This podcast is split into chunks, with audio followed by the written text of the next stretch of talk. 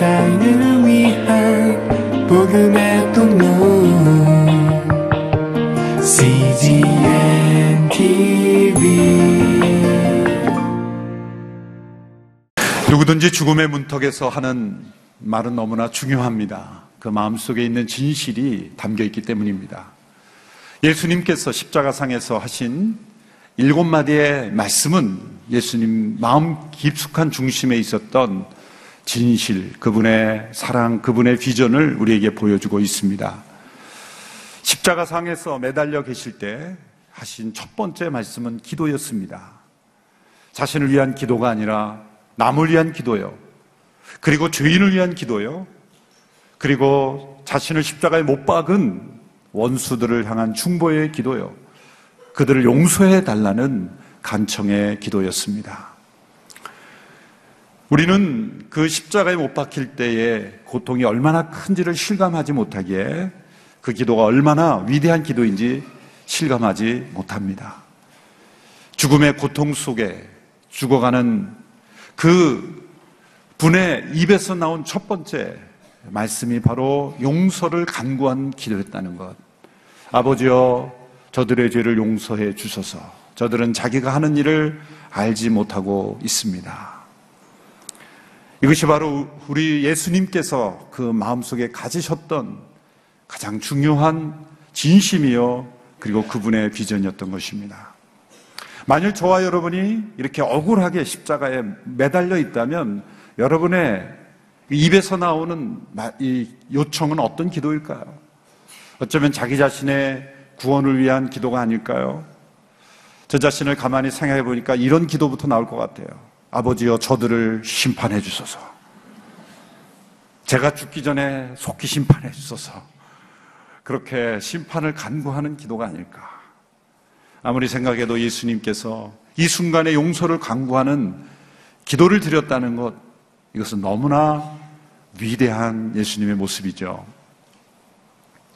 예수님께서 이 용서를 간구하셨을 때 우리가 특별히 주목해야 될 것은 예수님께서 이전에는 이런 기도를 하신 적이 없다는 거죠.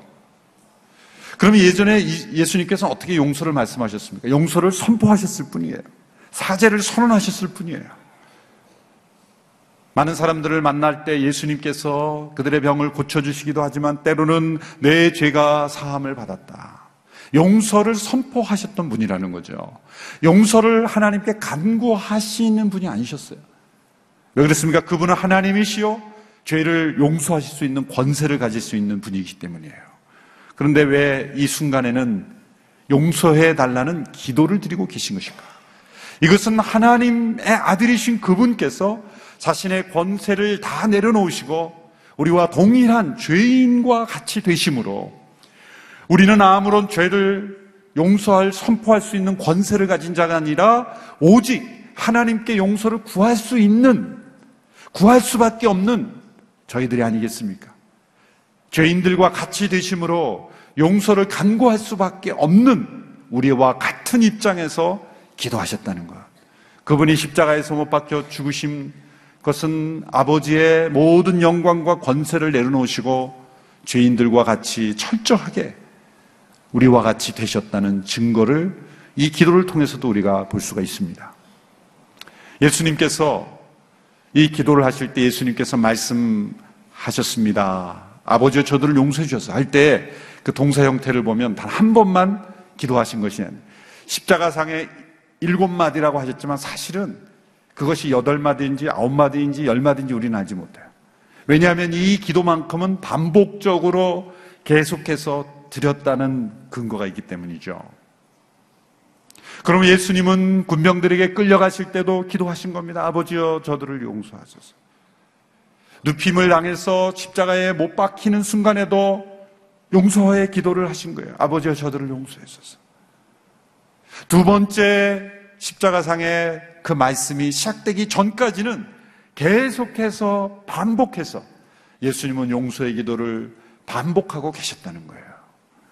그러므로 십자가상에서 엄밀하게 말하자면 일곱 마디인지 여덟 마디인지 우리는 알 수가 없어요. 왜? 이 기도가 반복해서 드려졌기 때문이죠. 하나님께서 응답하지 않으셨을까요? 아니죠. 예수님께서 고통을 느끼실 때마다 예수님은 그 고통을 자신을 못 박은 원수에 대한 용서의 기도로 바꾸어서 하나님께 올려 드리셨다는 걸 우리가 알 수가 있습니다. 그러면 하나님께서 이 예수님의 용서의 기도에 대하여 응답하셨는가? 그렇습니다. 그것이 오늘 본문에 나타난 뚜렷한 증거들이 나타납니다. 그 응답은 가장 먼저 누구에게 나타났는가? 예수님과 함께 못 박혀 있던 한 죄수에게 나타났습니다. 오늘 본문의 전체적인 흐름을 보면 십자가에 못 박혀 있는 예수님을 조롱하는 사람들이 나옵니다. 유대 지도자들이 이렇게 조롱했습니다. 이 사람이 다른 사람들을 구원했다지. 자기가 택하심을 입은 하나님의 그리스도라면 자기도 구원하라지. 조롱했습니다. 군인들도 조롱했습니다. 내가 유대 사람의 왕이라면 어디 너 자신이나 구원해 보시지. 십자가에 함께 달린 죄수들도 조롱했습니다. 내가 그리스도가 아니냐? 그러면 너와 우리를 구원해 보라. 이러한 조롱은 아이러니를 보여주죠. 그들이 이렇게 조롱했습니다. 저가 다른 사람은 구원하였을 때 자신은 구원하지 못하는구나. 그러나 이 조롱은 실제 그대로 이루어진 겁니다. 예수님은 자신을 구원하지 않으심으로 우리 모두를 구원하신 거예요. 그들은 조롱의 단어로 그런 표현을 썼지만 그들의 조롱조차 사실이 된 거죠. 예수님은 자신을 구원하지 않으심으로 모든 사람을 구원하시는 메시아가 되신 것입니다. 만일 예수님께서 자신을 구원하셨다면 우리 모두는 구원받을 수 있는 길이 없었던 것입니다. 그런데 이렇게 조롱하는 많은 무리들 가운데 전혀 다른 모습을 한, 한 죄수가 등장하죠. 한 사람이 등장합니다.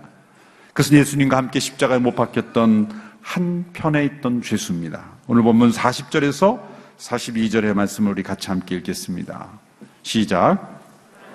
다른 죄수는 그를 꾸짖으며 말했습니다. 너도 똑같은 십자가 처형을 받고 있으면서 하나님이 두렵지도 않느냐? 우리는 우리가 저지른 짓이 있으니 마땅히 받을 벌을 받는 것이지만 이분은 잘못한 일이 아무것도 없다. 그리고 말했습니다. 예수여, 당신의 나라에 들어가실 때 저를 기억해 주십시오. 그런데 마가복음 15장에 보면 함께 못 박혔던 양편의 죄수들이 그때 예수님이 못 박힐 때 못 박혔던 죄수는 좌우편에 두 명이었죠. 그 죄수들이 같이 예수님을 모욕하고 조롱했다 그랬습니다. 마가복음 15장 32절에 보면 제가 읽어보겠습니다. 잘 보십시오. 그리스도 이스라엘 왕아 십자가에서 내려와 봐라. 우리가 보고 믿도록 해보아라. 우리가 그랬죠.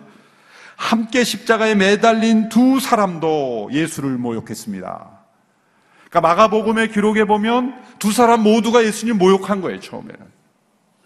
내가 만일 메시아거든 내려와 보라. 그리고 우리도 좀 구원해라. 그렇게 좌우편에 있던 그 죄수들이 함께 예수님을 모욕했습니다. 근데 누가복음 23장에 보면 분명히 그 중 한 죄수가 변화된 것이죠.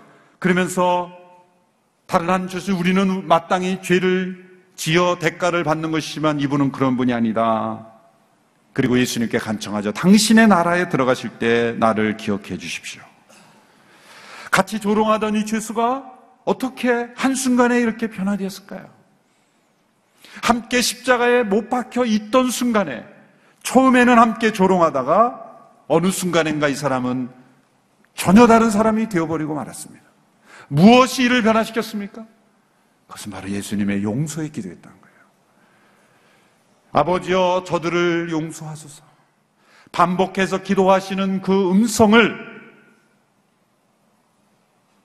양옆에 있던 죄수들은 들을 수 있었다는 거예요.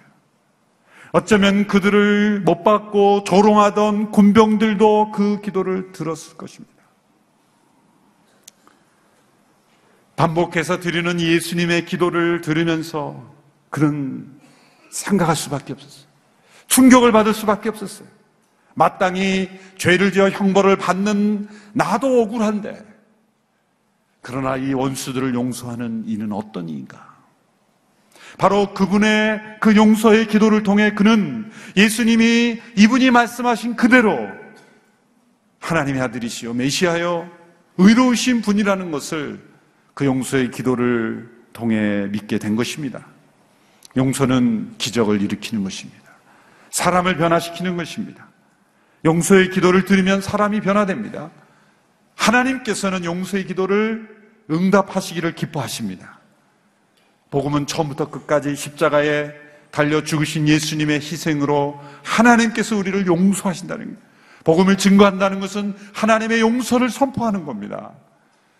세상 끝까지 이 땅에 임한 하나님의 용서, 십자가를 통해 나타난 하나님의 용서를 증거하는 것, 이것이 바로 복음을 증거하는 것입니다.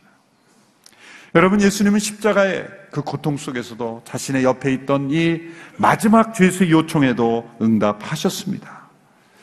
마지막에 예수님께 간청해서 구원받은 이 사람은 많은 사람들에게, 믿지 않고 있는 많은 사람들에게 일종의 모델처럼 여겨지고 있죠. 좀 안 좋은 모델이죠. 아, 나도 이렇게 죽기 직전에 마지막 순간에 믿으면 되는구나. 마음대로 살다가 십자가형을 받기까지 이렇게 흉악하게 마음대 살다가 마지막 순간에 예수님 나를 기억해 주셔서 그러면 되겠구나. 실제로 제가 한 번 말씀드린 적이 있죠. 저희 그렇게 말씀한 적이 있어요. 어느 식사 자리인데 안 믿는 분이에요. 근데 저한테 이렇게 질문하는 거예요. 목사님, 마음대로 살다가 죽기 직전에 예수 믿고 구원받은 사람이 있다는데 사실입니까? 아, 있습니다. 십자가상의 한 강도입니다. 그랬더니 그분이 이렇게 얘기하는 거예요. 저도 그렇게 살겠습니다. 저는 깜짝 놀랐어요. 어, 그렇게 살겠다는데 제가 뭐 그러지 말라고 그럴 수는 없고 너무나 충격받아서 그렇게 얘기하더라고요. 저는 마음대로 살다가 마지막 순간에 숨 넘어가기 전에 예수님 나를 구원해 주셔서 그래도 구원받는 건 아닙니까? 글쎄요, 그렇게 마지막 순간에 진실하게 믿으면 구원하시겠죠. 그러나 두 가지 조건이 있습니다. 첫 번째는 우리는 언제 죽을지 모른다는 거죠. 그리고 이 사람은 계속 미루다가 마지막 순간이 아니라 예수님을 만나는 첫 번째 순간에 믿었다는 것. 그게 차이입니다. 언제 우리의 숨이 넘어갈지 우리는 장담하지 못하는 거예요. 그러므로 우리는 항상 준비해야 되는 거죠. 이 죄수는 자기에게 찾아온 처음이자 마지막 기회를 놓치지 않았습니다. 예수님의 십자가 바로 옆에 있었던 그 기회가 그에게는 구원의 기회였죠. 이것은 우연이 아닙니다. 예수님께서 그냥 홀로 못 박히신 것이 아니라 죄수들 가운데 함께 십자가에 못 박혔던 이건 이사야 53장 예언이 이루어진 겁니다. 이사야 53장에 많은 이 메시아의 죽음에 대한 예언이 있죠. 털 깎는 자 앞에 잠잠한 어린 양처럼 고난받는다는 것, 그 뼈가 꺾이우지 않는다는 것, 이 많은 그런 예언들이 있지만 이런 구절이 있습니다. 범죄자 중 하나로 헤아림을 입었다. 이사야 53장 12절이 나옵니다. 십자가의 형벌을 받는 죄수들 가운데 한 사람으로 헤아림을 입은 것입니다. 예수님은 이 세상에 태어나실 때 어떤 무리들 가운데 태어나셨어요? 태어나실 때는 동물들 가운데 태어나시고 죽으실 때는 죄수들 가운데 죽으셨어요. 그분의 출생과 죽음은 철저하게 버림받은 모습이었습니다. 그것은 이 땅에 임할 하나님의 그 진노를 온전히 그분의 인생에 담당하신 예수님의 모습입니다. 예수님은 이 죄수의 간청에 응답하셨죠. 이 43절의 말씀에서 이렇게 응답하셨습니다. 같이 읽어보겠습니다. 시작. 예수께서 그에게 대답하셨습니다. 내가 진실로 내게 말한다. 오늘 내가 나와 함께 낙원에 있을 것이다. 이 십자가상에서 이 예수님의 구원의 선포를 받습니다. 여러분이 한 죄수의 회심에서 특별한 점들이 발견되죠. 첫 번째로 이 사람은 예수님께서 기적을 일으키시는 것을 보고 두려워해서 요청하지 않았어요. 자, 예수님이 운명하시고 난 이후에 엄청난 기적들이 일어나자 바위들이 터지고 휘장이 찢어지고 어둠이 깔리고 막 그런 상황에서 두려워서 예수님께 요청한 것이 아닙니다. 예수님 십자가 위에서 어떤 찬란한 영광으로 어떤 기적에 나타나는 모습을 보고 아 이분은 놀라운 분이구나 나를 기억해 주셔서 그렇게 하지 않았다는 거예요. 자기와 동일하게 연약한 모습으로 무력한 모습으로 죽어가는 그분이었지만 그분의 용서의 기도를 통해 예수님이 어떤 분인지를 깨달았다는 거죠. 둘째로 그 주변에 있던 모든 사람들은 어떻게 하고 있어요? 예수님을 조롱하고 모독하고 있었어요. 유대 지도자들도 군병들도 심지어 자신과 다른 한 죄수도 다 예수님을 모독하고 조롱하고 있었어요. 그곳에 있던 모든 사람들, 예수님을 변호하는 사람이 한 사람도 없었죠. 제자들은 다 도망갔죠. 제자들 가운데 여성 제자들과 요한만이 네 사람 정도만이 예수님 가까이 있었을 뿐이에요. 그들을 울고 침묵할 뿐이었죠. 모두가 다 조롱하고 모독하는 그 소리를 들으면서도 그는 예수님께 구원을 간청했다는 거예요. 이 전도가 될, 아, 되지 않는 사람들 부류의 한 사람은 어떤 사람이냐면 다른 사람의 시선을 많이 의식하는 사람들이에요. 민족적으로도 굉장히 집단성이 강한 민족들은 다른 사람 눈치 보느라고 자신의 믿음의 고백을 잘 표현하지 않죠. 왕따 당할까봐, 따돌림 당할까봐, 다른 사람들이 뭐라고 생각할지를 더 중요하게 생각하는 거예요. 만일 이 사람이 그러한 눈치를 봤다면 이 사람은 이런 강구 못할 거예요. 모두가 조롱하고 모독하는 그분을 향하여 나를 기억해달라는 것, 이것은 너무나 말도 안 되는 것처럼 보일 수 있다는 거죠. 셋째로 이 사람의 회심이 특이한 것은 너무나 적은 지식을 가지고도 이 사람은 예수님을 따라다니며 교훈을 받은 적도 없습니다. 예수님의 어떤 기적을 많이 본지도 못했습니다. 이 사람은 오직 예수님의 용서의 기도를 들었을 뿐입니다. 우리가 많은 지식을 습득해야 구원받는 게 아닙니다. 성경 공부를 많이 하면 도움이 되죠. 우리 신앙생활. 그런데 성경 공부를 많이 해서 내가 구원받는 것이 아니죠. 이 제소와 같은 겸손한 마음으로 주님 나라 임하실 때 나를 기억하소서라고 하는 이 단순하지만 진실한 고백. 이 예수님의 중보의 기도에 따른 열매로 우리가 은혜로 구원을 받는 것이지. 내가 많은 지식을 쌓아서 구원받는 것이 아니라는 것을 우리는 이 죄수의 회심을 통해 알 수가 있습니다. 예수님은 이 죄수의 회심에 이렇게 응답하여 주셨습니다. 뭐라고 응답하셨습니까? 오늘 본문 마지막 말씀에 내가 진실로 내게 말한다. 오늘 내가 나와 함께 낙원에 있으리라. 자, 이 사람은 어떻게 간청했습니까? 당신의 나라가 임할 때 나를 기억하소서 기억해 달라 그런 거예요. 그런데 예수님은 오늘 내가 나와 함께 기억해 달라는 요청에 함께 있을 것이다 약속하셨어요. 당신의 나라에 들어갔을 때 예수님은 낙원에 있으리라. 들어가실 때라고 말했죠 예수님 오늘 당장 내가 나와 함께 낙원에 있으리라 응답하셨습니다. 예수님은 이 죄수가 죽기 전에 먼저 돌아가셨죠. 그것은 무엇을 의미합니까? 예수님께서 낙원에서 그를 맞이할 준비를 하신 거예요. 스펄전 목사님은 이 상황을 이렇게 아주 위트 있는 표현을 사용해서 이렇게 설명했습니다. 뭐라고 표현했냐면 이 땅에서 주님의 마지막 친구였던 이 사람은 천국문에서는 예수님의 첫 친구가 되었다. 예수님이 처음 맞이한 사람이 됐다. 이 땅에서 마지막 죽음의 순간에 이별했던 친구가 천국문에서는 예수님의 첫 번째 맞이하는 사람이 되었다. 얼마나 멋진 표현입니까? 예수, 예수님의 이 중보기도 용서의 응답으로 한편 죄수가 변화되었어요. 그뿐만일까요? 그것이 아닙니다. 이 기도는 또 다른 사람을 변화시켰어요. 누가 보면 23장 후반부에 보면 47절에 보면 이 십자가 처형을 담당했던 백부장 로마 백부장이 변화됐어요. 백부장이 뭐라고 고백했습니까? 이분은 참으로 의로운 분이셨다. 일어난 모든 일을 지켜보며 백부장이 이렇게 고백했어요. 이분은 참으로 의로운 분이었다. 이것이 나중에 문서로 그것이 사실인지 아닌지는 모르겠어요. 그러나 빌라도에게 드려지는 보고서로서 이 사람의 이 백부장의 이름이 말커스인가요? 뭔가 나중에 그래서 이 사람이 이 모든 십자가 소형의 결과를 빌라도에게 보고하는 리포트가 보고서나 빌라도의 보고서라는 게 나오죠. 소책자로 해서 뭐 단막극으로도 되고 그러는데 거기에 보면 이 사람이 예수님을 십자가의 처형을 담당했던 담당자로서 그 결과 예수님은 의로우신 분이었다. 이분은 진짜 하나님의 아들이었다. 왜 그랬을까요? 그분 또한 용서의 기도를 들었을 것이기 때문에요. 이뿐만입니까? 예루살렘의 수많은 사람들의 기도가 응답되었습니다. 청교도 존 라일 목사님은 예수님 십자가 사건 이후에 예루살렘에 일어난 엄청난 회심과 성령의 역사하심의 사건은 사람들의 어떤 노력과 사람들의 헌신으로 이루는 것이 아니라 이것은 예수님의 용서의 기도, 아버지 하나님께 드린 용서의 기도에 대한 응답으로 역사된 거라는. 여러분 성령의 충만함은 언제 부어집니까? 예수님의 이 마음처럼 우리가 아버지여 저들을 용서해 주소서 라는 용서의 기도를 간구할 때 성령님께서 역사하시기를 기뻐하신다는 거예요. 성령 충만을 경험하기 원하십니까? 예수님처럼 원수를 용서하는 기도를 끊임없이 해보십시오. 성령의 강력한 역사가 여러분을 기도풀 것입니다. 두려우시면 안 하셔도 됩니다. 성령 충만할 때 두려울, 두려워서 나는 용서 못하겠어. 그런 분은 없으실 거예요. 예수님의 용서의 기도가 바로 예루살렘의 오순절 성령 강림의 역사까지 이어집니다.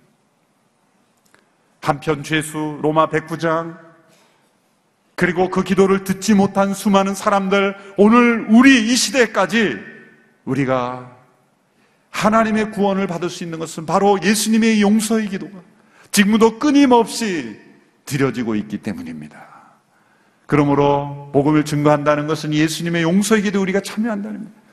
아버지요, 예수 그리스도께서 십자가의 희생으로 자신을 못 박은 죄수들을 용서하도록 기도하신 것처럼 우리 또한 그 기도를 통해 변화받았으니 아버지의 이 용서의 기도가 계속 역사되기를 원합니다. 우리가 그 소식을 증거하기를 원합니다. 우리의 이웃에게 열방에게 우리가 때로 억울하고 힘들고 연약한 가운데 있을 때 우리의 심령 속에서 이 용서의 기도가 터져 나올 때 그 용서의 기도는 기적을 일으키고 사람을 변화시키고 그리고 하나님의 역사를 이루게 될 줄로 믿습니다. 용서가 낳는 이 기적을 우리 모두가 체험하는 우리 모두가 되기를 주님의 이름으로 축원합니다. 기도하겠습니다. 하나님 아버지의 예수님의 기도는 우리가 이해하기 어렵고 받아들이기 어렵고 때로 체험하기 어려운 너무나 엄청난 위대한 우리 주님의 기도입니다. 이 세상에서는 찾아볼 수 없는 거룩하고 순결한 주님의 마음을 우리가 함께 이 아침에 느끼고 보았습니다. 그러나 보고 느끼는 것으로 그치는 것이 아니라 이것이 우리의 삶 속에 역사되는 응답이 되게 하여 주시옵시고 십자가상의 한 죄수와 백부장과 수많은 사람들 우리 모두를 구원하시는 기도가 된 것처럼 이 기도에 응답하며 쓰임 받는 우리 모두가 되게 하여 주옵소서. 예수님의 이름으로 기도합니다. 여러 기독교 방송이 있는데 왜 CGN TV가 필요할까요?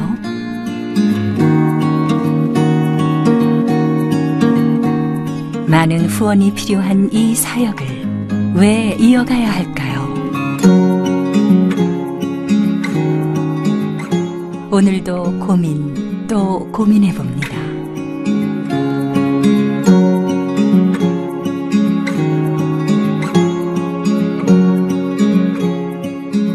선교사님의 웃음 그리고 눈물까지 작은 도움이 될 수만 있다면 CGN TV의 존재 이유 충분하지 않을까요? 온 누리의 복음을 땅 끝까지 CGN TV와 함께 땅끝 선교사가 되어 주세요.